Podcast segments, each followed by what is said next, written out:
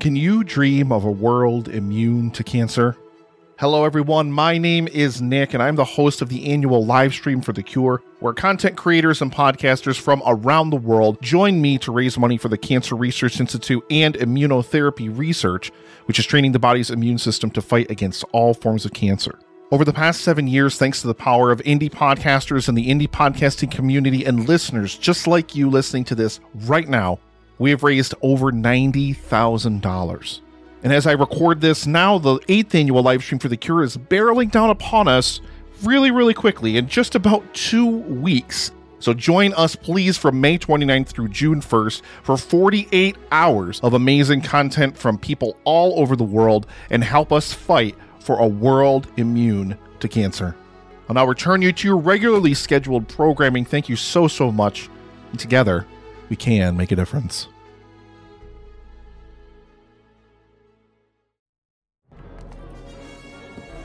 Pull the lever, Kronk. Wrong lever! Why do we even have that lever? Get out of my way. Please remain seated and keep your arms and legs in at all times. World overflowing with movies, we need a hero. Someone to separate the bad from the good.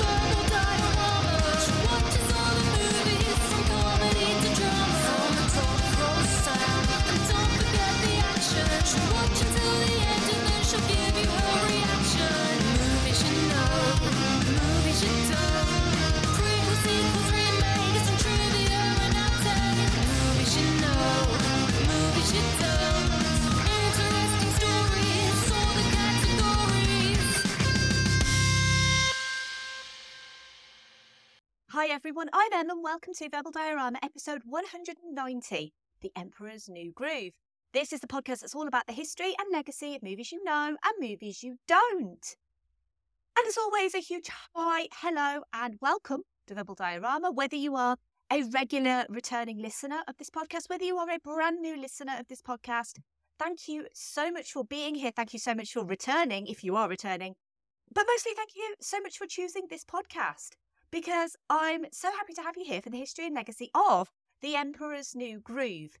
And this is a movie that has been on my radar to cover for such a long time. And genuinely, I'm so excited to bring you the story of this movie. This episode is the fourth episode of animation season 2023. It follows The Nightmare Before Christmas, Fern Gully, The Last Rainforest, Inside Out, and South Park, Bigger, Longer, and Uncut. And obviously, a huge thank you if you've listened to those episodes, even if you've listened to one or two of those episodes. Why am I doing an animation season? There's a couple of reasons why I love doing animation season. I do it every year, between January and February each year. And as I said, there's a couple of reasons that I like to do this. The first is that animation is often dismissed as a medium that is, quote, just for children, unquote.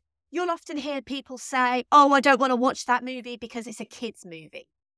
And The Emperor's New Groove is ostensibly for children because it's funny, it's bright, it's colourful. It's a family animated movie, but it is not just for children. Also, animation is often mislabeled as a genre, especially on streaming services, which really annoys me because animation is just the medium. Its contents can be of any genre. And one of the things I love about animation is there are fewer limits on what animation can actually achieve if you compare it to live action. And I always like to say, don't get me started on Disney's live action remakes because nine times out of 10, they are inferior to the product that came before because the product that came before is animated and there are no limits to what you can achieve in animation. Additionally, and this is something that I've kind of picked up being a podcaster for the last four or so years, is not many movie podcasts actually cover animation unless they are an animation specific podcast. So I love to do animation season because I want to cover as many animated movies on this podcast as I can, as well as live action movies, because every movie is a miracle. And The Emperor's New Groove is probably one of the bigger miracles that has come out of the miracle of movie making. And the reason for this, and it's a long story, but here we essentially have three movies in one. We have the original movie that was never made, the movie we got and the documentary that Disney does not want you to see. And I'm going to be telling you about all three of those things. And we have a lot to go through. So here's the trailer for The Emperor's New Groove. Long ago, in a faraway land, there was a prosperous kingdom ruled by a young emperor. He had a serious attitude. You threw off my groove. I'm sorry, but you've thrown off the Emperor's groove. Sorry! An evil advisor By the way, you're fired. I'll take over and rule the Empire. and one major problem. I'll just poison him with this. Ah. Hey, Kronk, can you top me off, pal? Be a friend? A llama? He's supposed to be dead! Yeah, weird. Take him out of town and finish the job. Now, his only hope is a humble peasant. llama! Demon llama? Where?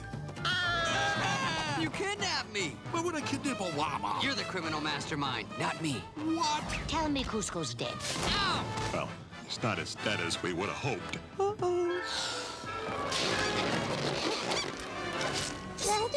no, no, no, no, no, break.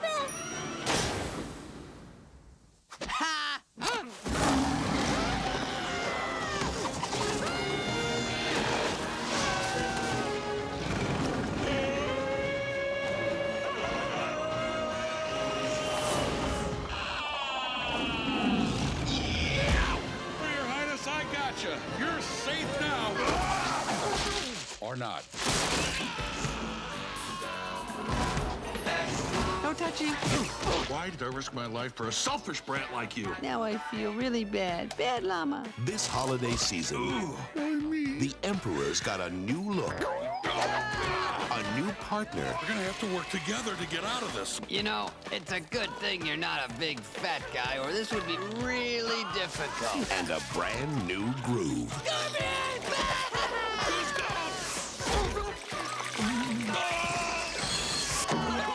Disney Pictures presents The Emperor's New Groove. Uh-oh. Don't tell me. We're about to go over a huge waterfall. Yep, Sharp rocks at the bottom. most likely. Bring it on. December 2000 in theaters everywhere. Kuzco, the spoiled, narcissistic ruler of an ancient South American empire, doesn't care about his people, and he makes that clear after he decides to build a water park on the site of a village because it gets the best sun. After firing his devious advisor Yzma, she accidentally transforms him into a llama after a botched attempt at killing him. After accidentally escaping the palace, Kuzco turns to Pacha, a local farmer, who agrees to help him return home, and in hanging out with Pacha, Kuzco slowly starts to regain his humanity. Let's run through the cast of the movie. We have David Spade as Kuzco, John Goodman as Pacha, Eartha Kitt as Yzma, Patrick Warburton as Kronk, Wendy Malick as Chicha, Kellyann Kelso as Chaca, Eli Russell Linnetz as Tipo, and Tom Jones as the theme song guy. The Emperor's New Groove has a screenplay by David Reynolds, story by Chris Williams and Mark Dindal, based on an original story by Roger Allers and Matthew Jacobs, and was directed by Mark Dindal. Now, I'm very fortunate on this podcast because I've done several episodes on movies from the Disney Renaissance. It's one of my favourite periods of Disney ever because those are the movies that I grew up with. And the Disney Renaissance, if you don't know, that's the period between 1989 to 1999, which is generally seen as the modern classic period of Disney, when the studio finally reached its potential and achieved critical and commercial successes after a tumultuous period in the 80s. And the 80s, there was a real fear that Walt Disney's animation division might be closed for good. The Little Mermaid, Beauty and the Beast, Aladdin, and The Lion King, all previous episodes of this podcast, by the way, cemented Disney animation as the master of animated movies.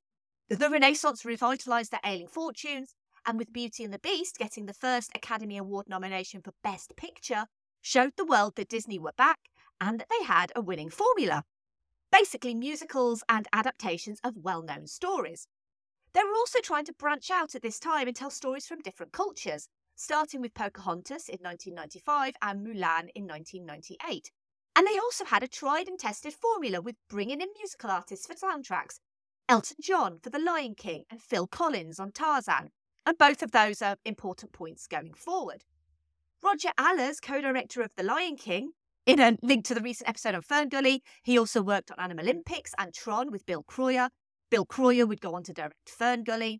But after The Lion King came out in 1994, Allers was ready for his next big directorial project at Disney and was called into the office of Thomas Schumacher, president of Walt Disney Feature Animation from 1999 to 2002, to discuss his next project.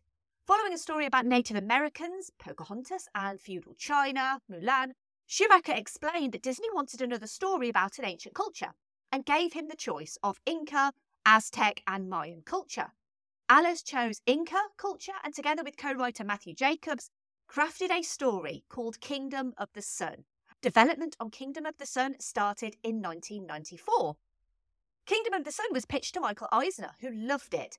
Allers' critical and commercial success on The Lion King, after its own troubled production, meant that he was given free reign over Kingdom of the Sun in its story and casting, and inspired by the success of the Lion King soundtrack, decided to hit up another big name musician for, in Allers' own words, quote, an epic picture mixing elements of adventure, comedy, romance, and mysticism, unquote.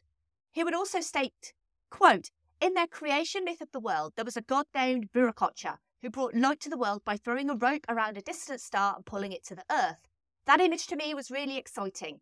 The most stunning visual in the film would have been the conclusion where the sun is roped and pulled into this writhing mass of dark images, unquote. And for this epic picture mixing elements of adventure, comedy, romance, and mysticism, contacted Sting, who was on board immediately, loved the concept and the premise, had space in his schedule as he wasn't touring, and as part of his deal to join the production, his wife Trudie Styler also came on board to document the process of Sting making this music. Basically, Disney agreed to this to ensure that Sting stayed on the project, but I'm going to be coming back to this as well. Everything was coming together on Kingdom of the Sun. The story was going to be loosely based on Prisoner of Zenda. Pull the lever, Kronk. Wrong lever! Why do we even have that lever? Get out of my way. Please remain seated and keep your arms and legs in at all times. as well as Mark Twain's The Prince and the Pauper, about a spoiled emperor called Manco, not Kuzco. He meets his peasant doppelganger named Pacha. They swap places, with Manco turned into a llama by the evil sorceress Yzma, who wants to summon the god of death to destroy the sun and make her young again. The pauper living as the emperor is found out by Yzma, who threatens to tell everyone his secret, and in the meantime, Pacha falls in love with Manco's bride to be, Nina, and Manco falls for a llama herder called Mata, and together Manco and Mata set out to foil Yzma's plans. The cast would have been rounded out by David Spade as Manco and Eartha Kitt as Yzma, a role originally envisioned for Barbra Streisand. Lovely little nod to the last episode on South Park, Bigger, Longer and Uncut there. If you know, you know. And they would be the only two main cast members to retain their roles going forward. The rest of the cast would have included Owen Wilson as Llama Herder Pacha, Carla Gugino as Nina, Laura Prepon as Mata, and Harvey Fierstein as Waka, a comedy sidekick in the form of a talking talisman, who starts as an advisor to Manco but then switches sides to Yzma. So the story's a little bit different, right? So let's go into this version. In 1996, the crew travelled to Machu Picchu to study Inca architecture and artifacts. And originally, the plan was for this to be a slightly darker romantic comedy musical in the veins of The Hunchback of Notre Dame and Pocahontas. It would have a serious side to it, and bear that in mind as we go forward. In fact, the plans for Kingdom of the Sun were, well, they had very few, because reports of conflict between executives and creative teams were rife. As pre production started in 1994 and continued throughout the releases of Pocahontas in 1995 and then The Hunchback of Notre Dame in 1996, it became apparent that the underwhelming box office for both posed a potential problem for Kingdom of the Sun. All Disney movies were renowned for going through years of research and production, with various concepts and methods being continuously reviewed and abandoned, frequently following contentious screenings of a film's early versions. Kingdom of the Sun began similarly to other Disney properties, with various ups and downs along the way. But after a few years, at least in the eyes of Disney management, it appeared that the movie was making less progress than usual. Mark Dindal would be brought in early to assist with the storyboarding, and became the co director of Kingdom of the Sun, with Roger Allers as the director. Dindal's job was to be a sounding board for ideas and to collaborate with Allers on the task of directing what was, let's not forget, going to be an epic picture mixing elements of adventure, comedy, romance, and mysticism. It became obvious, though, that the movie was confusing. David Reynolds was brought in for dialogue rewrites to try and make this serious story more comedic, but it felt like there was too much going on. There were too many side stories, too many characters. It felt repetitive. Additionally, in 1994, Jeffrey Katzenberg had left Disney and formed DreamWorks, taking some of Disney's top people with him. Coincidentally, they do a very similar movie called The Road to El Dorado. I'm going to talk about that a little bit later. It's not uncommon for a studio like Disney to hold multiple internal test screenings, especially when something's not working or they need additional help from story supervisors. Kingdom of the Sun had several such test screenings, and it was a disastrous test screening that led to a choice that was unprecedented at the time, partly as a result of the company's surprisingly fragile situation in the late 1990s. Tom Schumacher and Peter Schneider, the heads of the studio, asked everyone at the screening to leave the post screening meeting except for Mark Dindal and Roger Allers. The feedback that they had was not good. The story wasn't working. There were too many elements in the movie. It was the prince and the pauper. It was also the transformation of somebody into a llama. It was Yzma who wanted to raise the dead, snuff out the light, and have a world of darkness. But she also wants eternal youth and beauty. So it's like, okay, but which one does she want? The movie was supposed to be about Inca culture, but where was the culture? So, in an unprecedented twist, the creative team was split in half. Roger Allers with one team and Mark Dindal with another. Allers would continue with Kingdom of the Sun to try and turn it into a cohesive movie. Dindal would be tasked with starting again from the ground up. They would be going from colleagues to rivals for all intents and purposes. And Trudie Styler, she was filming all of it for her documentary. Every awkward meeting, every decision was being documented. And I'm still going to come back to this, so put a pin in it. So now there are two teams working on fixing Kingdom of the Sun, and both teams worked flat out for weeks to pitch their idea to fix the movie. The final meeting was called with Tom Schumacher and Peter Schneider as the judges.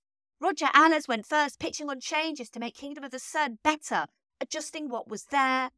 And then it was Mark Dindal's turn. A radically different movie in tone, a slapstick comedy.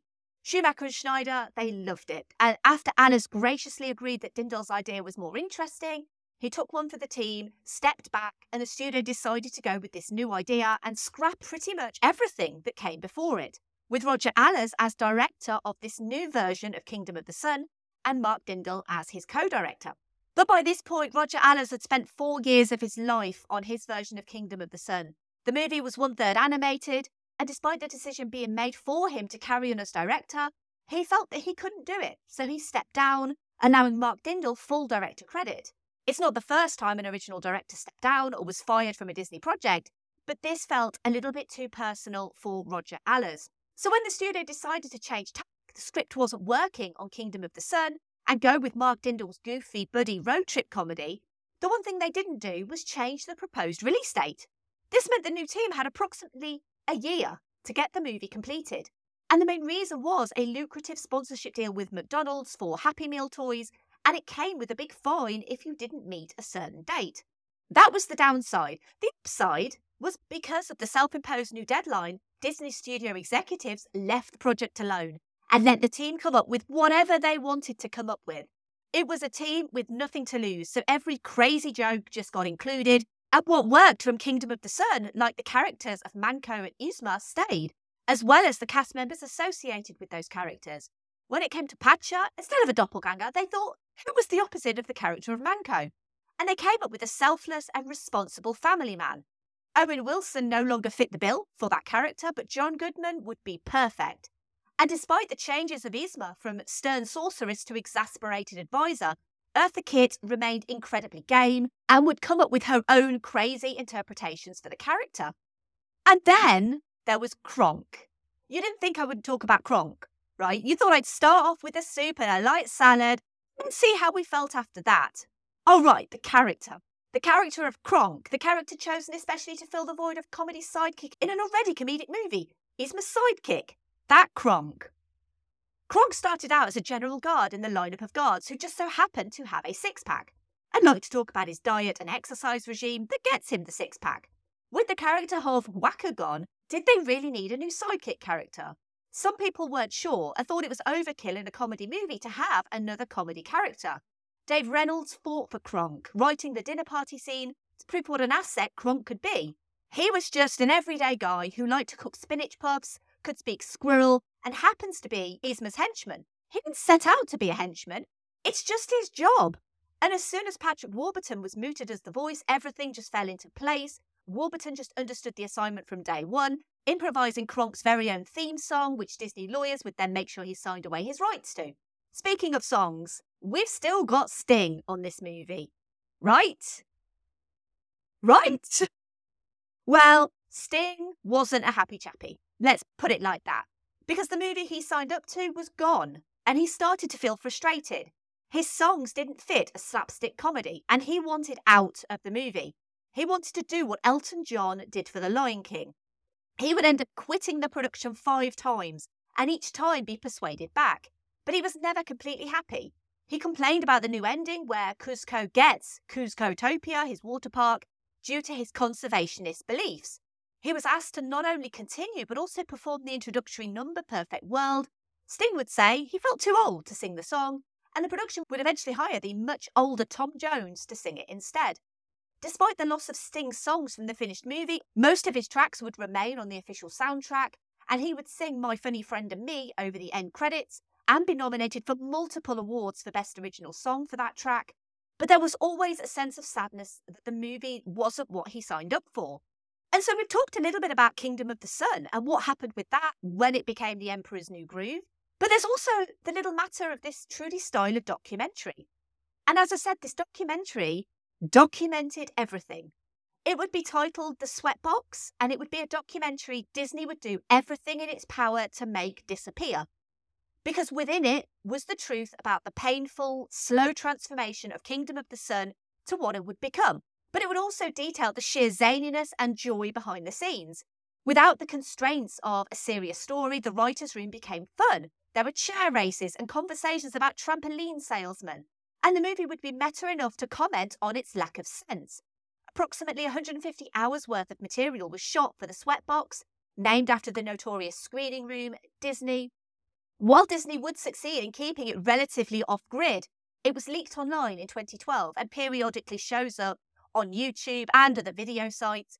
Amid Amidi of Cartoon Brew would say about the Sweatbox, quote, the Sweatbox is at turns infuriating, hilarious, and enlightening. You'll cringe in sympathy with the Disney artists as you see the gross bureaucratic incompetence they had to endure while working at the studio in the 1990s.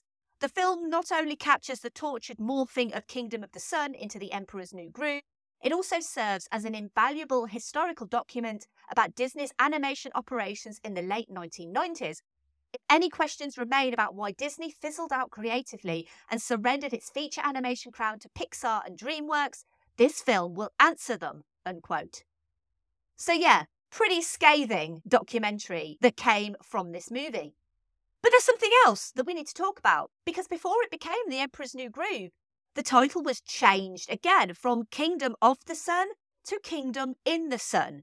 And then finally to The Emperor's New Groove, not to be confused with The Emperor's New Clothes. Not only did the new lighter, more comedic movie lose its original director and almost lose Sting, there were also other multiple casualties. Due to the production shutdown, it would lose its summer 2000 release date, which would turn out to be a blessing in disguise. It would swap release dates with Dinosaur. Andreas Deja, the animation supervisor known for some of Disney's most well known villains like Gaston in Beauty and the Beast, Jafar in Aladdin, and Scar in The Lion King, had started animating Yzma but declined to return to the production when the tone became more comedic. Yzma would instead have animation supervised by Dale Baer. In total, 400 artists, 300 technicians, and other production staff members working at Walt Disney Feature Animation in Burbank, California, Walt Disney Feature Animation in Florida, and Walt Disney Feature Animation in Paris would work on the actual animation process in 1999. It would be a grueling 18 month schedule made even more tense by the race between Disney and DreamWorks, because DreamWorks' own Latin American themed movie, The Road to El Dorado, was also due out in 2000. And there was speculation at the time that allegedly Jeffrey Katzenberg had intentionally copied the format and wanted to beat Disney to release.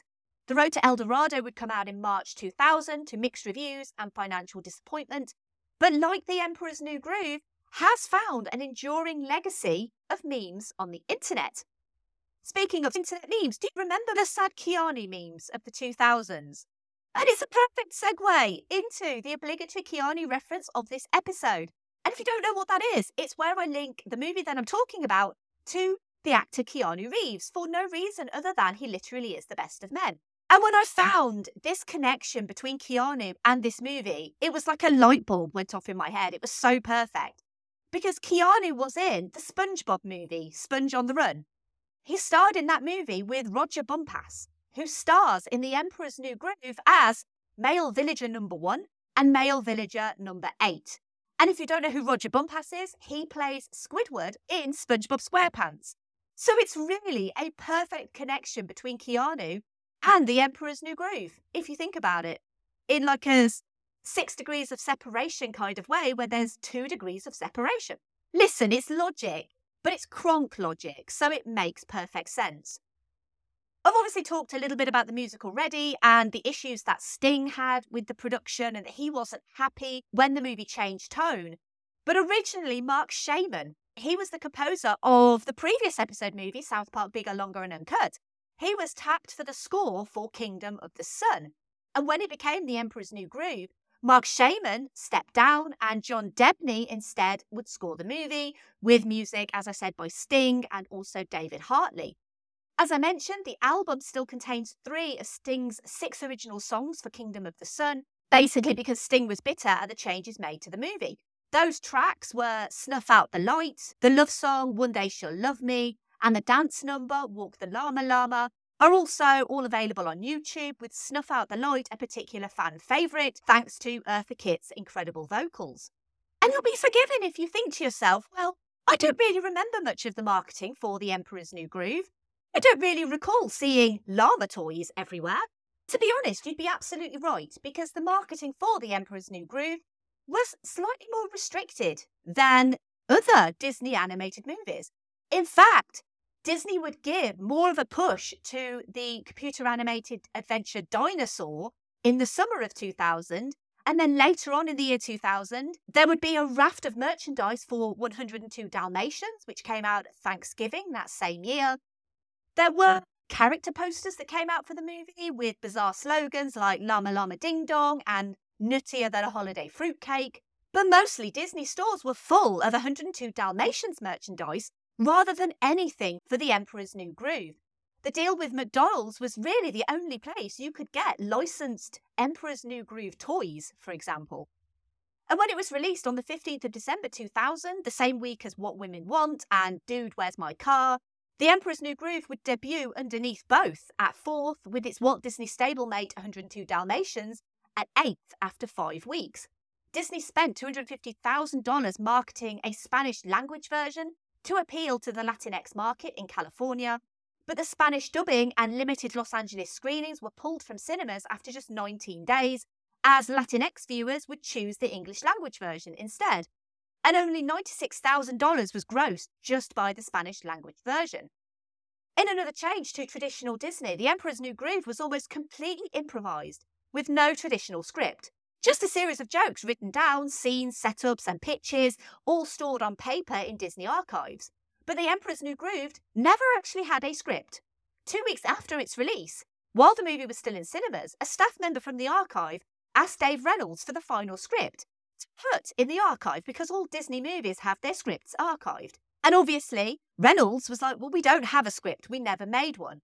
So he got some interns to bind the archive pages together, submitted it to the archive as the official script. And so the first and only draft script for The Emperor's New Groove was handed in two weeks after the movie premiered. And you won't be surprised to find out that after scrapping Kingdom of the Sun and reworking it into The Emperor's New Groove, that this cost a little bit of money. The final budget was allegedly $100 million, which was almost unprecedented for an animated movie in 2000. Tarzan had cost $130 million, but it had groundbreaking animation. The Hunchback of Notre Dame had cost the same, but had the Victor Hugo novel behind it. The Emperor's New Groove would go on to make $89.6 million domestically and $80 million internationally. And even though The Emperor's New Groove would go on to make $169.7 million globally, the movie performed much worse than Disney had anticipated. Even the other so called Disney underperformers like Pocahontas, Hercules, and The Hunchback of Notre Dame made more than $250 million at the box office, or over three times their production costs. Not including Fantasia 2000, which was released earlier that year, the previous time Disney had such poor box office performance for a movie was in the 1980s when the studio wasn't doing very well financially. The Emperor's New Groove did do incredibly well on home video, though. It became the top selling DVD in 2001, selling 12 million DVDs and 6 million VHS copies, making approximately $125 million just on home video. On its Blu ray release in 2013, it sold 14,000 units just in its first weekend. And this is a movie that so many people adore and hold very close to their hearts for so many reasons. Critically, it's actually seen critically rather well 86% on Rotten Tomatoes. Basically, it's not one of Disney's great animated classics, but it's a fun and funny movie the whole family will and do enjoy. When it came to awards, it would be nominated for an Academy Award, a Grammy, and a Golden Globe for Best Original Song for that Sting song, My Funny Friend and Me.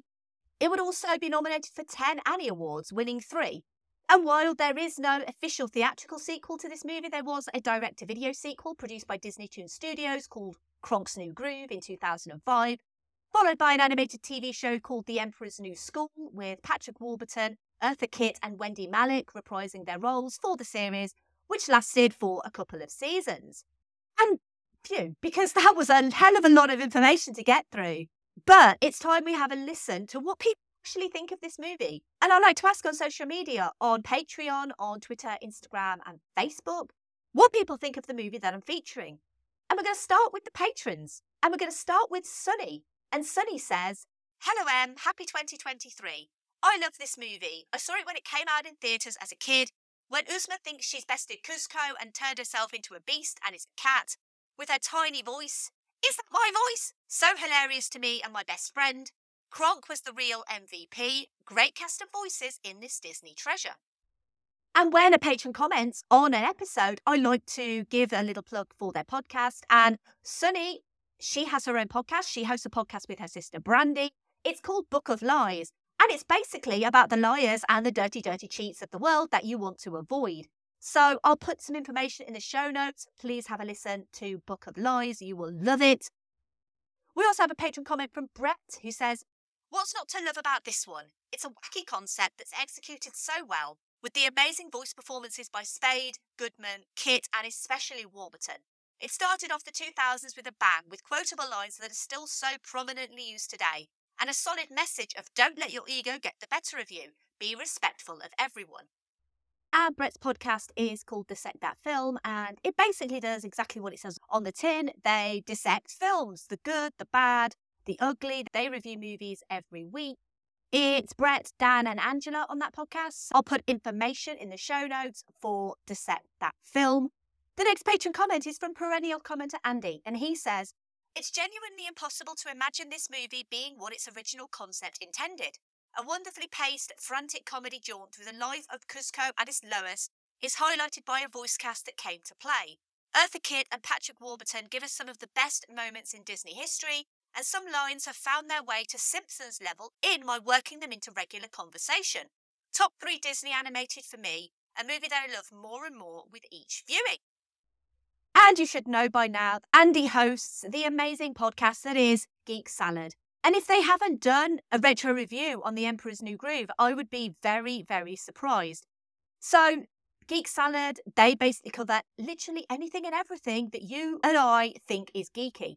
So, if you're a geek, like I'm a geek, and like we're all geeks really, then you should listen to Geek Salad. I will put information in the show notes for Geek Salad. And the final patron comment comes from Pete, who says, The only animated movie in my top 10 films of all time partly because of the memories I have associated with my mother and I watching together over and over as a teenager, and partly because of the 100% perfect voice cast. but mostly because The Emperor's New Groove is endlessly funny, not an ounce of fat to be trimmed, dripping with its own style, set in a unique time and culture, and can be quoted until the end of time. It's just so wholesome and fun, and the world needs more of both. And I'm going to be also putting some information in the show notes for Pete's podcast. It is Middle Class Film Class, and it is a weekly movie news and reviews podcast hosted by Pete and also Joseph and Tyler. It's a fantastic podcast, and you should be listening to it. I'll put some info in the show notes for Middle Class Film Class. Moving over to Twitter, we're going to start with at Nobody Asked For Pod, who said, It's an incredibly meta Disney movie that features Tom Jones. I see no reason not to love it. I think everybody has come together and realised that it's incredibly underrated, which by definition I think means it is no longer underrated but adored like it should be. At Podcast TENP said, I'm a massive fan, have my own podcast dedicated to it, and I'm making a fan made documentary about it. At Keenan Talks Film said, arguably the most underrated Disney animated feature. At a glance, the human looks like a product of its time, but it is actually timeless and hits you on every watch. At Clovol6 said, It's the movie that defined my childhood. Lost count of how many times I've seen it, and at 26, I still love it as much as I did as a kid, no regrets. Also, the first movie I saw a sequel to, and thought this is as good as the first one, which is still true.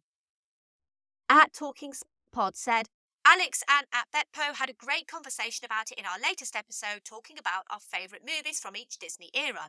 It's an underappreciated Disney classic. At Pittsburgh Nerd said, Underrated movie. It's a fun movie that people of all ages can enjoy. One of the few Disney movies I like. At BFE underscore Georgia said, Top three Disney film. Absolutely adore the far before its time, postmodern nature of this delightfully funny and silly and incredibly quotable film. At that Katie Reese said, A Disney movie that was not appreciated when first released. I think for most it takes a bit to really pick up on just how funny it is. First watch, oh, that was funny. Second, third, 800th time, you pick up on all the little things that make you laugh harder and harder. At Lou Ramrod said, a very underrated Disney movie with its thumb on very good writing and comedy, even after the crazy rewrites and development hell it went through. Also, design and art wise, very not Disney like, which bleeds originality that Disney sometimes desperately needs. At Podcast Pro Tip said, genuinely in my top five movies of all time. It's near perfect and endlessly rewatchable. At Chat Tsunami Pod said, I've always thought it was underrated. Used to love this film growing up, but I know a lot of people didn't seem to find it as strong as some of the other Disney films. At Supercam64 said, Emperor's New Groove is one of my personal favourite Disney movies of all time. I quoted pretty much all the time with my wife, and it was unlike any other Disney movie at the time as far as comedy. The self awareness is what really sells the movie, in my opinion. At And Why Not Pod said, Went to the cinema to watch it and really enjoyed it, but despite owning it on DVD and Blu ray, I haven't actually gone back and watched it again since first buying the DVD 20 ish years ago. Might have to rectify that. At It Was a Shit Show said, one of the best and most underrated Disney movies, a childhood favourite and still one of the most quoted in our house. It's surprising that it came together so well considering the crazy behind the scenes stories. At Rand Epod said, the TV show was way better than the movie. At Andy Lee Henry said, one of my favourite movies of all time. I use the handle Llama Face Kronk on PlayStation, or if I need to input a nickname when bowling. Looking forward to this. Moving over to Instagram, we have at Dave underscore J underscore Bamp who said, Pull the lever, Kronk! Wrong lever! Eartha Kitt as Yzma makes the film for me. She is absolutely brilliant and solidifies Yzma as a great Disney villain in an otherwise lackluster film.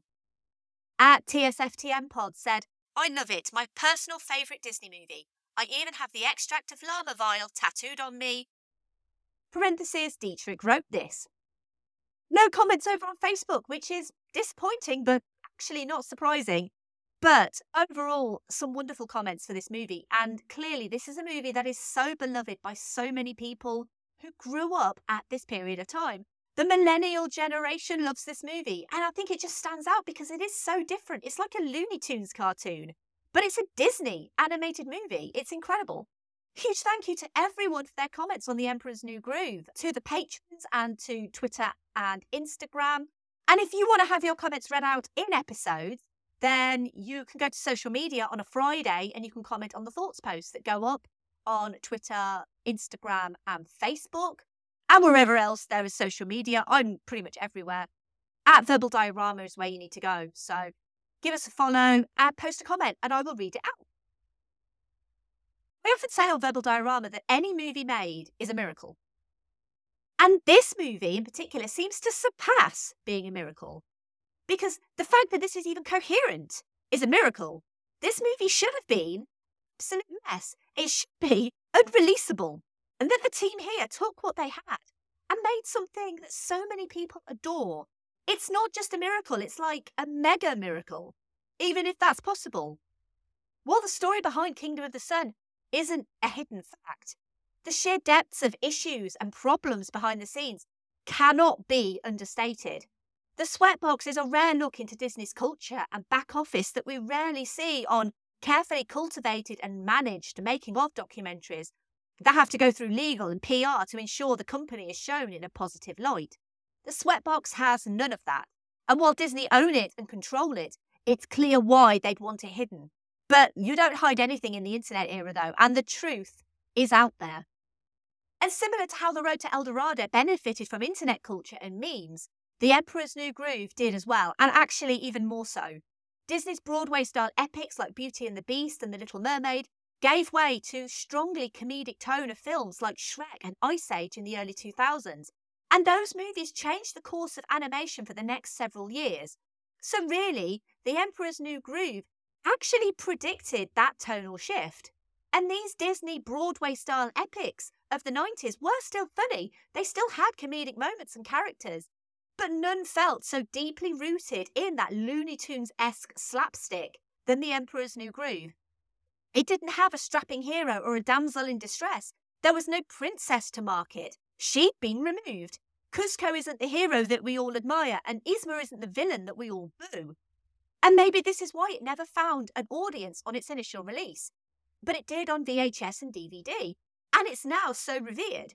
Almost everyone I spoke to when I said this was next on the podcast said, I love this movie and it's so underrated. This movie feels different because it is different. It's made of a different cloth to other Disney movies. No pun intended to the Emperor and his new clones in that comment. And it's quite sad, really, that this is often in conjunction with Fantasia 2000 and Dinosaur, the other Disney animated movies that came out in 2000, blamed for the end of the Disney Renaissance, the year that Disney's dream ended and the rot started to set in. Going forward, Disney Animation would release Atlantis, The Lost Empire, Lilo and Stitch, Treasure Planet, that's episode 36, and so full of ambition, that movie. And then goes into the period when Disney truly started to feel lost. Brother Bear, Home on the Range, Chicken Little, and Meet the Robinsons. Walt Disney Animation Studios wouldn't start to feel fresh again till Bolt in 2008, and wouldn't go back to its tried and tested formula again till The Princess and the Frog in 2009. I wouldn't scrap it and start it all again till Tangled in 2010.